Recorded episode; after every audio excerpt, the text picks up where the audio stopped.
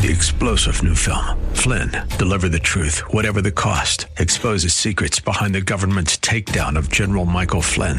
Flynn knew what the intel world had been up to. He ordered the first audit of the use of contractors. This set off alarm bells. He told the truth. He was the most dangerous person for Donald Trump to hire. They had to get rid of Flynn. Flynn, deliver the truth, whatever the cost. Available now. Watch it today. Go to salemnow.com. Salemnow.com. Irreverent, over the top, and smart as a whip. This is the Rob Black Show. Welcome in, Rob Black, and your money. I'm Rob Black, talking money, investing, and much, much more. Let's talk about it. Yesterday, it was a whoosh down. It was a day that got worse and worse and worse. VIX is creeping higher. That's what I'm really watching right now. Sometimes you get that capitulation. It's when people give up. We're not quite there yet, which is the like thing that stinks. And to be honest with you, I'd like to see a little bit more down panic and not a quick automatic recovery, if that makes any sense at all. Like we need to take a little bit more pain for the way our government spends money and the way our treasury um, helps us to put ourselves in winning positions, financial engineering things. So yesterday, the CBOE VIX hit a number of 32.46. It hit a high of 33.39. If we can get it up to 35, 36, 37, 38, that's like when true fear hits the market. It's a weird thing to say, but you need people to give up. I keep going back to that story. And it, again, I lost a friend last year because she got really cocky and arrogant and kind of started referring to me as, Hey, I, I do what you do. I'm like, what do you mean? You're a house? No, you've got a daughter you're taking care of. You don't file taxes based on it kind of thing. Like, and she heard me say that and she got really upset. Well, she's out of the market now. She's been stomped out. Market's turned on her. It's no longer easy money. We need more of that. I'm sure you know some people who have gotten a little bit ahead of themselves. So we look like could that happen today? It tends to happen like on a Friday, believe it or not. And then over the weekend, we kind of get sober and start thinking about things. But I'm not predicting that. I don't know. I'm just going to go with what the numbers give us. Yesterday, NASDAQ lost 5%. That's a big day. If we have 19 more days like that, we'll be near zero, right? Not quite, but you get the idea. The S&P 500 down 3.5%. The Dow Jones Industrial Average down 3%. After booming on Wednesday when the Fed said, you know, we're not going to do any of those 75 basis rate hikes. Everything went, oh, but there is still that issue, isn't there? There's inflation everywhere. Um, and that's what we're fighting right now. Until those numbers come down and they don't come down very quickly, it's going to be a struggle. Bitcoin and other major cryptos like Ethereum tumbled in the aftermath of the fund Fed fund announcement yesterday, uh, Wednesday. They're typically tracked the performance of growth stocks. So the same mentality of let's get in and make money of companies like Apple and Microsoft and Google is the same mindset people must be bringing to crypto. Interesting, right? The online shopping industry is experiencing more 52 lows. Um, the pandemic fueled boom has faded and customers are returning to physical stores. Many large e commerce retailers are reporting lower sales. So we did very much so change our habits, but old habits die slowly. And when we could go back to stores, we did go back to stores. Wayfair, their shares cratered 26% yesterday after announcing its active customer count dropped 23%. Bed Bath Beyond reported an 18% nosedive in nosedive in online sales. Etsy and eBay shares are both uh, dropping double digits yesterday after giving weak guidance. Amazon's the canary in the coal mine right now, sending out a warning sign that shoppers are logging off. It's worthy of note. We're changing our habits. We're going back to old habits. I don't think it's a bad thing. I don't think it's a good thing. It's just, it is. White House is getting a new press secretary. Um, Jen Psaki will be in the role until May 13th, trying to communicate the president's policies. I think it's actually a pretty important role for America because if they do a good job, you kind of get the feeling of I know where we're going. The FDA said that Johnson Johnson's COVID 19 vaccine should only be used by adults for whom it's a last resort. Oh boy, that's the one that I got, the first one. Citing the risk of a rare but life threatening blood clots, Johnson Johnson's one shot vaccine is already a much less popular option. About 17 million people received that shot compared with over 202 million who received Moderna's two doses and Pfizer's. Interesting. After 21 years in Chicago, the plane manufacturer Boeing has jumped from Seattle to Chicago. Now they're moving to what I think makes the most sense Arlington, Virginia. You, the airline industry, making airliners, it's very, very political. And being closer to Europe makes much more sense. We'll see. But uh, Boeing's kind of had some problems, right? The 737 MAX has now been followed by the 777 delays. I don't know. Did you see the list of people who are going to be buying Twitter along with Elon Musk? Prince Alaa Walid bin Talal is going to throw in 1.9 billion. He's a Saudi royal who we haven't talked about in. I don't think I've seen his new name in investments in five or seven years. It's been a long time he's one of those high rollers who buys into the tech storyline. So he's thrown down 1.9 billion. Larry Ellison's thrown down one million dollars. Ellison already has a stake in Tesla worth about 14 billion. Sequoia Capital has thrown down 800 million dollars. Sequoia Capital is a big investor in Elon Musk's SpaceX. Andreessen Horowitz throwing down 400 million. Ben Horowitz, a general partner at the Buzzy firm, said, We believe in Elon's brilliance to finally make Twitter what it was meant to be. I do like the idea that Elon says, I'm going to go in for three years, take the company private, and then I'm going to return to the public markets. I just interesting. The whole abortion debate that's raging across the country right now. Well, Wall Street has their own little take on it about how the industry is going to shift to uh, pills. And you're, you're seeing investors line up in investments behind that. It's crazy how the headlines crash into Wall Street. Rising rates after the April jobs report keep running interference with stock market. The 10 year treasury is just, it's not turned into a problem, but it's moved far and fast. And you're like, oh, last time I looked at you, you were a little baby at one and a half percent, but now you're at 3.1 percent. So it's worthy of note. Yesterday, there was no place to hide. The market is revaluing itself based on the higher interest rates, period. And you're watching it in real time, very much so like sausage making. Um, not sure you want to mix your tax consequences with your investment decisions it's part of it for sure. But I don't know. How comfortable are you right now? I'm pretty comfortable. The unemployment rate sits at 3.6%. That's out there today. Forced to chew on to digest. Find me online at Rob Black Show, Twitter, Rob Black Show, YouTube, Rob Black Show. A straightforward approach to managing your money. The Rob Black Show.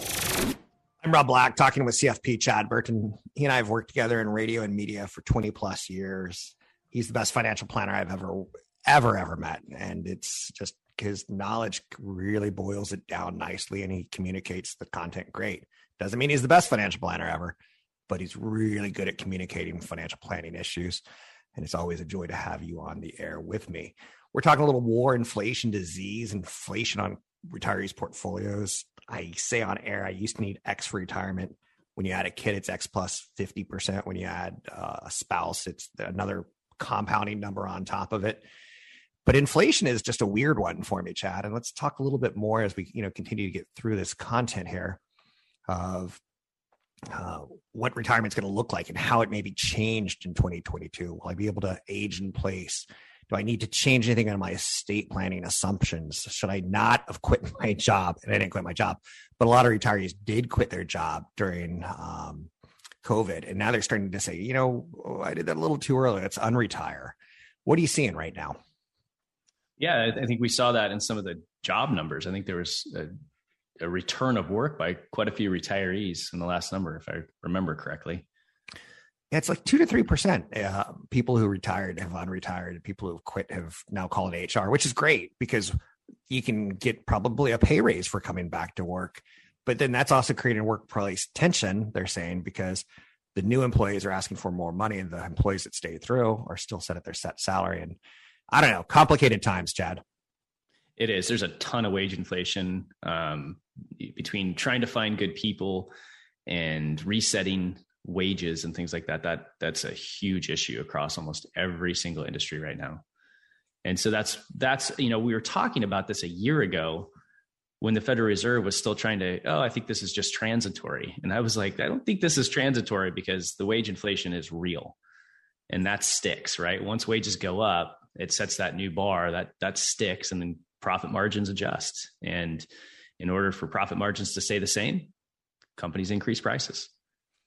And just to give it a real life example of that when i was probably 18 years old i could remember gasoline was like a buck 25 sometimes during the summer it's mm-hmm. never gone all that way back down so transitory means it's moving up for sure but it doesn't move all the way back down whether it's gas whether it's food um, you know, energy cost. We may just be in for a higher cost of everything. Maybe not seven percent, but it rarely does it roll back down to, to even Steven.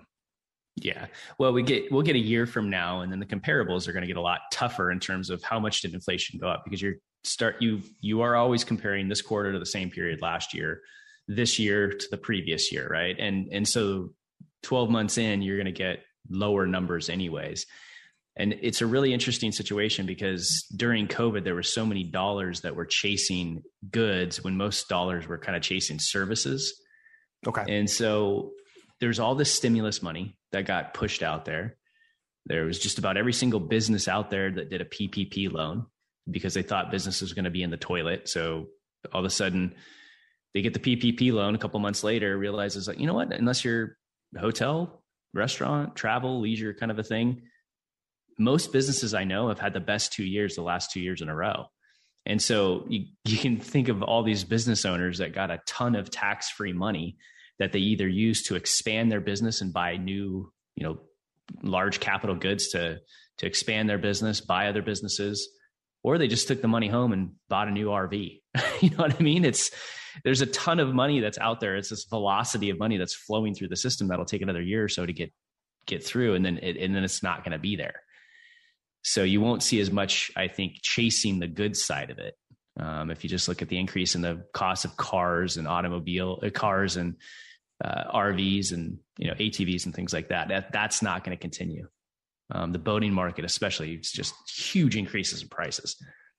So between uh, not as much cash out there and then the demand of uh, destruction from higher prices um, and less uh, just less overall demand, I think we'll start to see it calm down a bit, but I don't think we're going to see 2.25% for the next 10 years. I think it's going to be a little higher. And that's okay because I'm not worried about stocks, Rob. I'm never really worried about stocks. Okay. Right. If you look at most inc- rising rate environments, stocks still do well. And so you have to pay a little bit more attention to uh, to quality. Most people have been drastically overweight in large cap growth, which has been expensive for a couple of years now. So they need to make sure they have that value exposure, small cap exposure. There's going to be a time to move more eventually into like European stocks, which are much cheaper. Um, did you see that story about uh, Jeffrey Gundlach? No, what did he say? So you know he's he is really basically saying, and you know, for those that don't know, Gundlach once Bill Gross kind of lost it, he is considered the new Bond King. Uh, pretty smart guy, and he's he sees it it's going to be probably a tough time for the Federal Reserve to create that soft landing that they want to create. Um, but he recently bought European stocks for the first time in 13 years. I think it's uh, fair to say, Chad, that my portfolio that I manage myself, overweight large cap tech names, mm-hmm. portfolio that EP Wealth manages for me is more diversified and more value oriented. again saying that even the best of the best and even the best of us is a better way of saying that get caught up in being shifted in the wrong direction. Yeah, yeah, that's that's true. It's it's like the time to overweight isn't now, but if you look at the fundamentals and just even the dividend yield of EFA ETF versus SPY US, you know, S&P 500 ETF, dividend yield is higher overseas, P ratios are lower. Um, and prior to the Russian invasion, the revenue growth is probably looking a little bit stronger. But now they got all the oil issues and the inflationary issues to deal with. But if that subsides, that's going to be a really, really good value play. Interesting because I brought up a story. You just talked about boat inflation, and you slipped in the phrase boat inflation. I'm coming back to that. Um, you know, you can get some uh, yachts pretty cheap right now that have some, you know, Russian writing in the, the, the manuals. I didn't think about that. I can see I can see Chad on a mega yacht. it's my last kid's out of high school. Yeah, you're you're gonna see me bouncing all over the the world working remotely. It's so easy now. Working remotely. Um, that's an interesting one to talk about for just a moment or two. Uh, how does that trend play out with your clientele as financial planning goes? Well, I mean, I used to, you know, having an office in Vancouver, Washington, near Portland, and then the Bay Area. I used to pop back and forth, gosh, every couple of weeks. Mm-hmm. Um, and between traffic issues and then the idea that when I work, I have four screens going um, with all of the different financial planning software, the investment uh, uh, reporting software, and all the stuff that we use.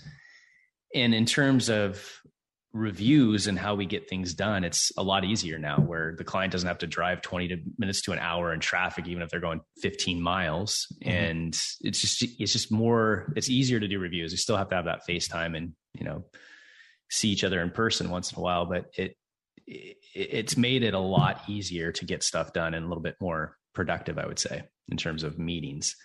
Are you able to do um, everything that you need to on a Zoom meeting with like Monte Carlo simulations and Trying oh, way way easier. Way easier. Okay. Yeah, because if I'm sitting in a conference room with a laptop projecting onto maybe one screen, it it's a little tougher to flip back and forth to all the different screens that I need. So yeah, I'd say it's a lot easier on Zoom. And then in terms of working remotely, I mean, there's all sorts of really cool stuff too. I have two espresso screens that I travel with, which are they're thinner than a laptop, and they've got this thing that flips out. It's all magnetic, all magnetic. So I can sit there and all of a sudden set up a three screen workstation in seconds. Um, and that's really nice. So if I travel somewhere, it's like I'm still in my office. It's interesting how quickly we all got used to it. Like I bought a second microphone so I could travel and uh, do a radio show, podcast anywhere. So I hear you on that. What else do we need to hit? Whoops, go ahead. I was just saying, just open it up because you know we spent all these years building the business. So got into it when I was 19, had kids young, never really traveled much, and so now being able to work remotely also allows me to travel when I, you know, wouldn't have been able to except for a couple weeks a year. Um, and the way that I've seen people progress through retirement, Rob, yeah, it's changed my entire view of how I want to retire and what I want to do now versus in retirement. How so? And it, well, it's because of those unexpected health issues. I've seen so many people retire, and within a couple of years of retirement, they have some sort of a major health event, or they're just not healthy and they can't do the things you want to do when you think about retirement. So I personally would rather delay my retirement and do a lot of those things now, make those memories with my kids while they still can travel with me and don't have their own kids. Um, you know, go heli skiing and um, you know, surfing and all these types of things, I would rather delay my own retirement than work till I'm 65 and then realize that, you know, my hips are all beat up. It's going to be tougher for me to go to Revelstoke and get dropped out of a helicopter, right? I totally i'm picking up what you're putting down. I'm in a similar scenario, but not quite as extreme sports as you. Just because I'm chicken. Did I hear you laugh? yeah. Oh man, I we we'll take you up on a helicopter one time. You'll love it. So stocks you're okay with in higher inflation environments and lower inflation environments. Bonds, where do you stand on bonds right now as far as retirees? Well, it's it's tough. I, I, I think that if people have a lot of cash that they're trying to get into, that they know, okay, I've already got all my stocks. I need to go into fixed income. Uh, again, you got to do a tax analysis. It might be better and easier. Might feel better for you to pay down or off your mortgage. Like I did a whole podcast yesterday on talking about those issues. Bond market at two days ago was down nine percent for the year, and interest rates are likely going higher. So we could get to a point of being oversold in bonds and th- that's point is probably coming but we don't know because rates are still increasing so you know next segment we can get into the, the bond side a little bit more Looking at the bond side next segment. He mentioned his podcast. It's called New Focus on Wealth with Chad Burton.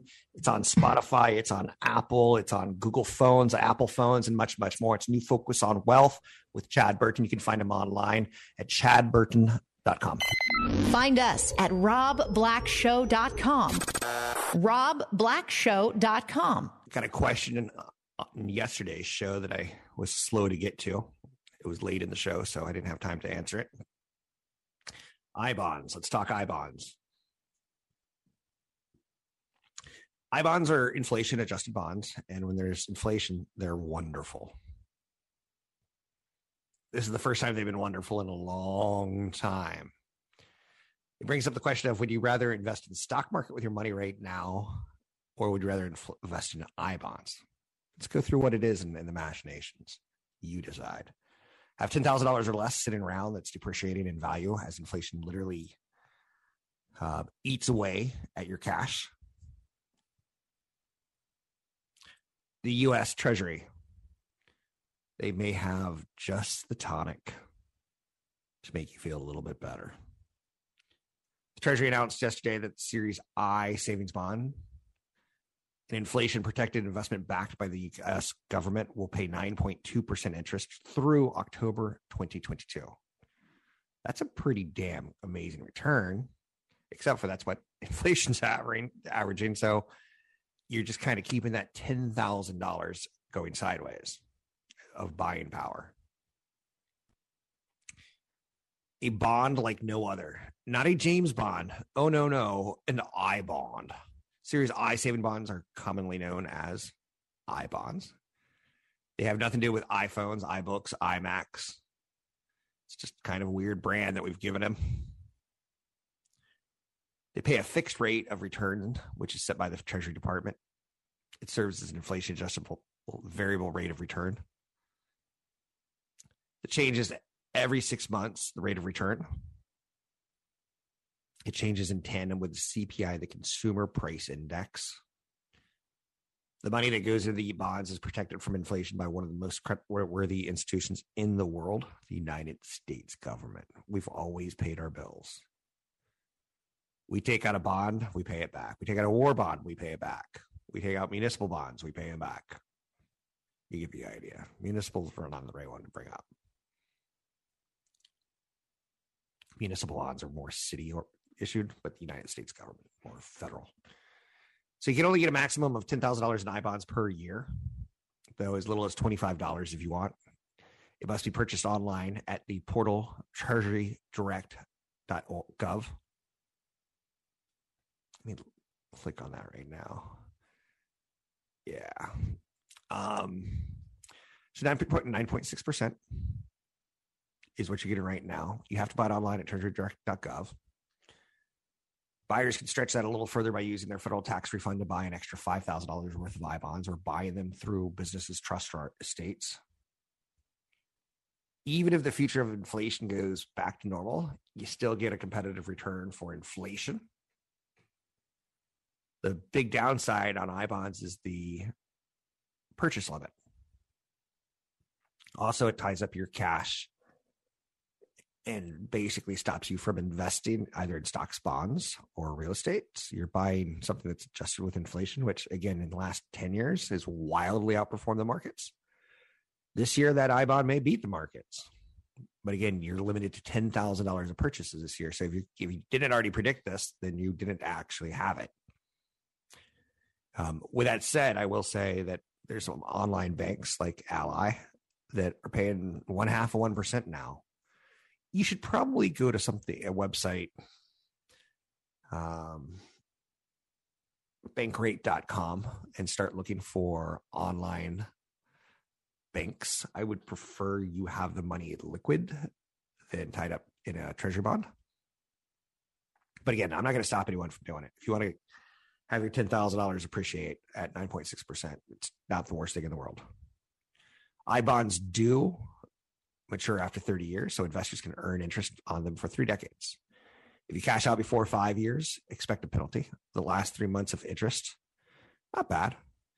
In a year featuring the S&P 500 down by 15%, you can look at the I bonds as, you know, I don't know, a pillar, something that like that's that that feels good. You know, not losing money in the markets. It's not fun to see the markets down. It's not fun opening your net worth. I get it. It's not fun opening statements on a quarterly basis, let alone on down months. But it's out there. Uh, be a big boy and open your, your paperwork. So I bonds, am I for them? Sure. The small limit on how much you could buy at a time does impede. Um, do I think it's a place to hide out until it's safe to get back into stocks? I don't. It's the, you know, I'm, I'm starting to give some little caveats here and there, aren't I? At Amazon's drone delivery division, attrition soars, leaked documents obtained show that Amazon's ambitious Prime Air drone division had a 30% turnover rate in 2021 and that its drone testing team is losing more than 70% of its employees. So we may not be seeing that delivery drone anytime soon. I, I still can't get over there's just too many Americans that own guns that might think it's target practice. I don't know. It's I see a lot of problems for drones. I see a lot of kids going, let's let's shoot that one down with a slingshot tomorrow. Okay, it'll be a summertime project. I know you're that's not my real concern. I just don't it's a problem that I don't know we need solved right now. Elon Musk is going to appoint himself the Twitter CEO, he said. He's looking to double or triple your money if you buy into his vision of Twitter. He's going to take the company private for two to three years and then let private equity bring it back out he'll probably make money on it. He's pretty good at that. A crypto billionaires exclusive conference in the Bahamas lured people like Bill Clinton and Tom Brady, hosted by a 30 year old Sam Bankman. The conference cost upwards of $3,000 and brought together thousands of attendees, including Bill Clinton and Tom Brady. I don't know. That tells me something negative there. Buzzy FinTech Revolut has ruled out going public in 2022 as the global IPO market has softened. It's a SoftBank finance deal. They've decided to increase revenue rather than risk the same fate of Robinhood. Smart decision. When you see what's happened to Robinhood, that company's got internet roadkill written all over it. Broken, broken. When you when you're down 88%, you become broken. Tech companies have donated millions to political committees that oppose abortion. Amazon alone has donated 974,000 to anti-abortion organizations, despite its announcement it would cover up to $4,000 per year in travel costs for staff seeking medical treatments. Yes, this is in investment news. No, I'm not really terribly comfortable. Earnings are on deck today for Under Armour, Broadwind, and DraftKings you can tell that we're at the tail end of earnings season at this point in time. Um, other things to note stock futures were down. We'll see how they open up. Again, we need more volatility we we need to create um, contrition. We need you know just people to give up. Will we get it? I don't know. You'll know it when it happens. You'll know darn close to when it happens. You can find me online at Rob Black Show, Twitter, Rob Black Show, YouTube, Rob Black Show. Find us at robblackshow.com. robblackshow.com. The index is picking up, which I think is a good sign for getting weak hands out of the market. I know it sounds horrible, but you got to go through this. Um, bear markets are brutal. They feel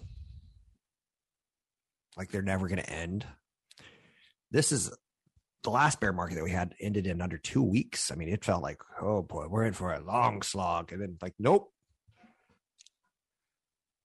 Buying opportunity came out of nowhere. That should be a lesson, not a warning. How do you prepare for a bear market?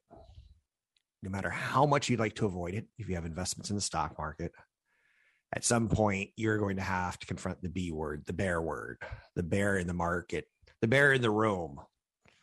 The term sends shudders down the spine of investors and people who, you know, stress about money. Anxiety and bear markets don't go well together. People have fears that they can be wiped out overnight. The fear often causes investors to panic and make rash short term decisions. Companies that I own, like Google, Microsoft, Visa, Nike, do I think they'll be in business in the future? I do. I find comfort right there. Um, my risky investments like Nvidia, I'm like, ooh, ooh, do I see it hitting an all time high this year? I don't. Do I see them continuing dominating what they're doing? I do. Um, graphic GPUs are super important. So try to find why you like some things, whether it be ETFs or let's just say you own the S&P 500. What's to like about S&P 500? Well, it hit 70 new all-time highs last year. And it's been through World War One, World War Two, Nagasaki, Hiroshima.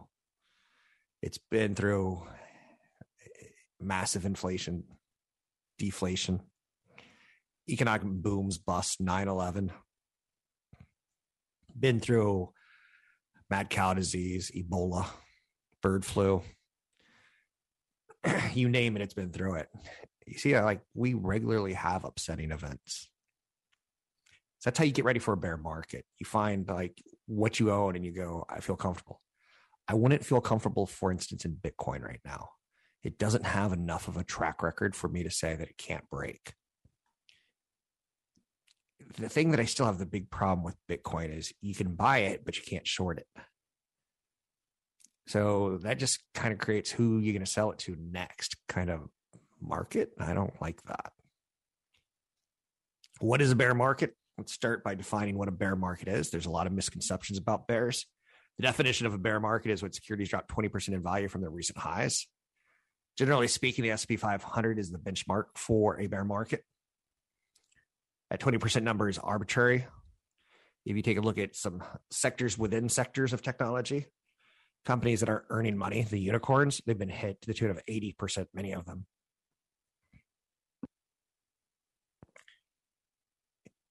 Nobody really knows who came up with the 20% number.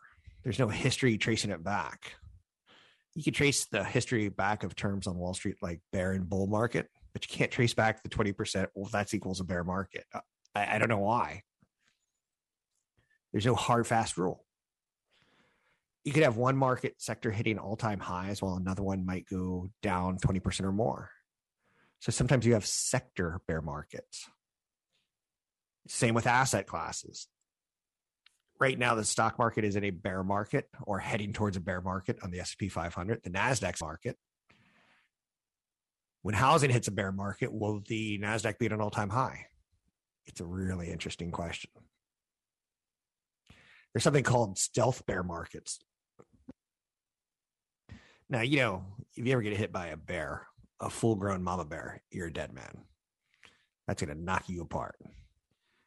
Um, so just because the S&P 500 may not be down 20%, your portfolio could be.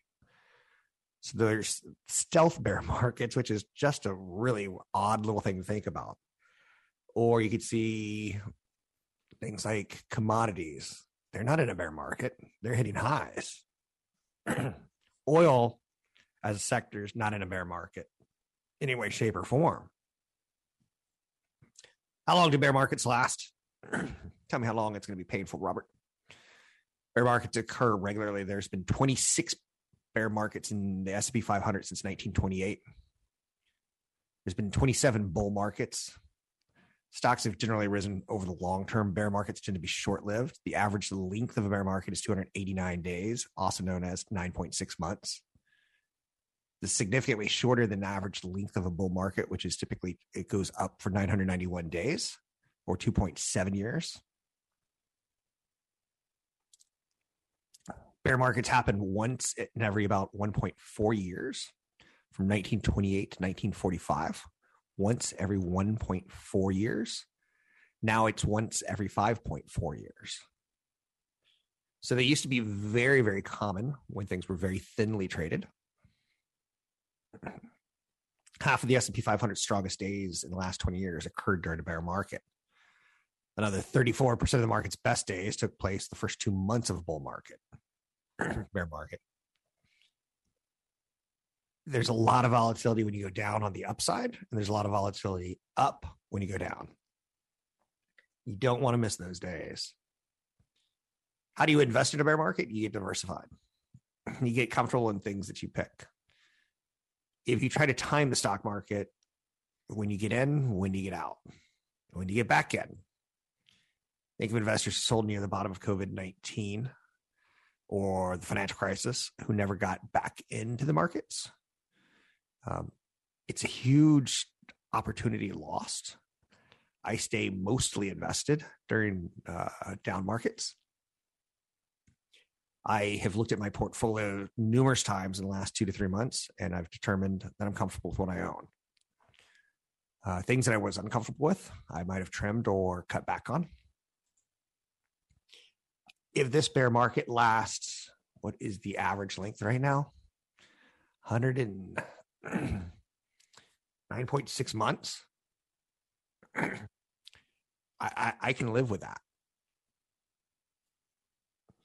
So again, when you take a look at the history of the last couple bear markets, uh, from 220 to 320, down 34%, then it was up 114%. Back in 2007, 2009, the market went down 52%, and then it went up 401%. In 2000, 2002, it went down 49%, then it went up 99%. Back in 1990, you had a bear market that went down for three months, down 20%, and then went up for 155%. Now, again, past performance is not indicative of future returns. Consultant Morgan Rise predicting action on new stocks ever mentioned on the show, but you shouldn't be freaked out by bear markets. I'm not going to tell you what you feel. You feel you. We'll leave it at that. I'm Rob Black, talking all things financial, money, investing, more. Find me online at Rob Black Show, Twitter, Rob Black Show, YouTube, Rob Black Show. If you need a referral to a financial planner, if you're not prepared and this has caught you by surprise, um, work with a financial professional as you get closer to 55, 60, 65 for sure. I highly endorse it. I do it myself. I'm Rob Black. You can find me online at robblackshow.com. Resources to help you manage your money. Visit robblackshow.com. That's robblackshow.com. I've got my summer vacations planned. I can tell you Ticketmaster stock should be going up, up, up. I don't know if that's fair to say or not. Uh, based on what I am planning and where I'm going to be spending some money, airlines and Airbnbs should do nicely. Um, Ticketmaster is an interesting company because when you look at them, they're a perfect play right now on reopening because they've raised prices a lot. And I don't see that ever coming back down. Not sure if you do. Um, but I think it's definitely out there as a reopening theme. Anything you want to talk about? We can talk about money investing and more. Let's talk about some life events, college savings and college saving plans. I work for EP Wealth and I was getting a notebook set up yesterday and I was talking to a young guy who does everything remotely, makes sure all the software is right, changing the server environment. And uh, I said, How much do you make a year? Because he was like really good at his job. And we're just doing this remote through a Zoom call and giving him control of the laptop so he can change some settings. Took about 30 to 40 minutes. And uh, he's like, Oh, I'm an independent contractor. I, you know, uh, he makes a lot, lives outside of Boston. Really happy with his choice. And I said, uh, How many of your coworkers have college degrees? And he's like, Almost none of them. He, he, he goes, I'm the weirdo with a college degree. And he's got different levels of training. I'm sure you know this with computer technicians. but he said most people start around 60, depending on if you're living in like big cities or if you're in like the depths of Oklahoma doing your tech work. And he said the, the certifications mean a lot. If you can get like Amazon Web certification, that's like one of the highest where you're gonna be making 100,000 plus. And I'm like, so you know a couple people who've done this without college degrees. He goes, oh, absolutely. Because now what's interesting is the technical schools on computer training to be an IT specialist. Because sometimes the, the schools are more expensive, but it's also a, a much better environment because you're going to get a career and the teachers know that you're going to get a career. And it's not like, oh, I'm going to go find myself and read poetry and, you know, not grow up until I have to. The college years. One of the areas that I'm fascinated with money is we're all so different. Looking at my 20s and my 30s, whoa. And then looking at first marriage versus second marriage. Um, I think you come back into it a second time with a lot of different thoughts. What assets are you bringing to the partnership versus let's build something together? Are you bringing homes, investments, retirement accounts? Are you paying child support from a previous marriage? Do you have children? Do they have children? Where do the financial obligations begin for you and end with you? Is there a tricky custodial or situation that could involve extensive legal or travel expenses? I I know someone whose parents divorced right now. She's a young woman, 13, 14 years old, and every other weekend she has to fly to go see dad. That's not cheap. And she had to do it during COVID with, you know, mask issues, right? Um, credit scores. It's one of the more interesting parts of my job is that I get to talk about credit scores and I find that to be a really sexy Friday night date in your 20s. Like, let's find out a little bit more about you and see what your credit score has to tell us. How many jobs you've had, where have you had the jobs? Pull your full credit report. It's fantastic to look at. It's like looking at your social security card. Um, not your social security card, but if you go to ss.gov, socialsecurity.gov, um, ssa.gov. I'm sorry, my head's discombobulated today and you can see like what you made when you were 16 years old. And I was like, dang, man, I've been working. Okay, now pull out the abacus. I've been working 36, 37 years. It's like, whoa. Um, since I started when I was 14, my first taxable income, pretty nuts to see. And that year, I probably made like $2,200. It was just Friday nights and Saturday nights kind of thing. if one individual is paying alimony or child support, their former spouse could potentially claim for higher payments based on the improved financial status. So if you marry up, it can change payouts in your second marriage to your first marriage. Whether there's significant age gap between the two spouses and the older one has adult children, is there any chance in the future that the new spouse, the grown children, may contest who stands to inherit the assets? Yeah, there is that, that's something you should get a lot of clarity on. I was reading about Tucker Carlson. There's a biography on him that just someone just did an origin story on him. He's one of those, you know, uh, TV characters where like, what, where did he come from? What is this bow tie? And I was reading up on him and, uh, he had a situation where his mom completely disinherited him and his brother said, you're going to inherit millions of dollars and then took it away and gave it to the husband the kid sued and said, no, no, no, no, no, no, no. This is what she really meant. I find those kind of stories fascinating, like uh, grandparents who you have a falling out with. Uh, I've seen it sadly and pathetically myself when people get older, they really become very judgmental on kids and they cut them out of the wills. They don't like the way she handled this. You know, they, your kid has no manners. They handled that and people are taking on the will because mom and dad or grandma and granddad got crotchety and old. I tell you, there's this job has no shortage of entertainment. Um, who's paying for the education of someone else's kids? And getting a second marriage with children involved is probably the trickiest financial issue I've seen. And I've seen it done very, very well, and I've seen it done very, very poorly. when you get together for a second marriage, have you decided going in, you know, what the financial situation is? Um, I know a woman in my family who, not blood, her first husband produced the child, the second husband produced the good looking husband, and the good looking husband with a great job. And then he quit his job and he's never really gotten it back eight, nine years later.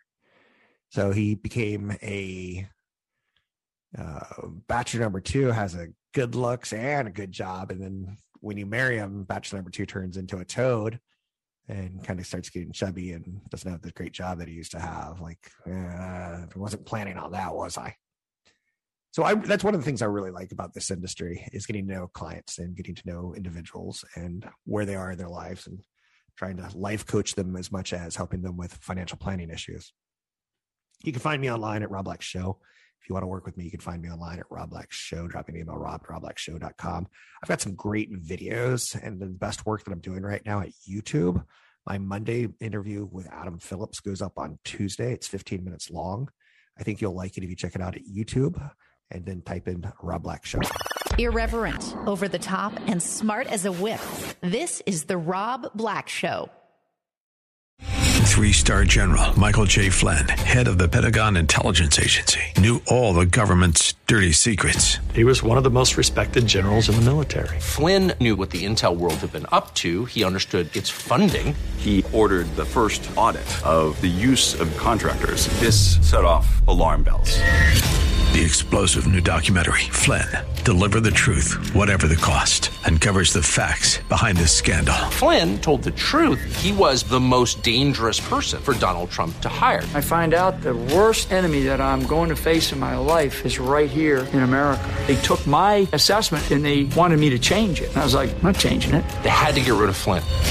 With in depth interviews, archival footage, and never before seen personal records of the man behind the headlines. I just felt like I was drowning. Flynn, deliver the truth, whatever the cost. Available now. Watch it today. Go to salemnow.com. Salemnow.com.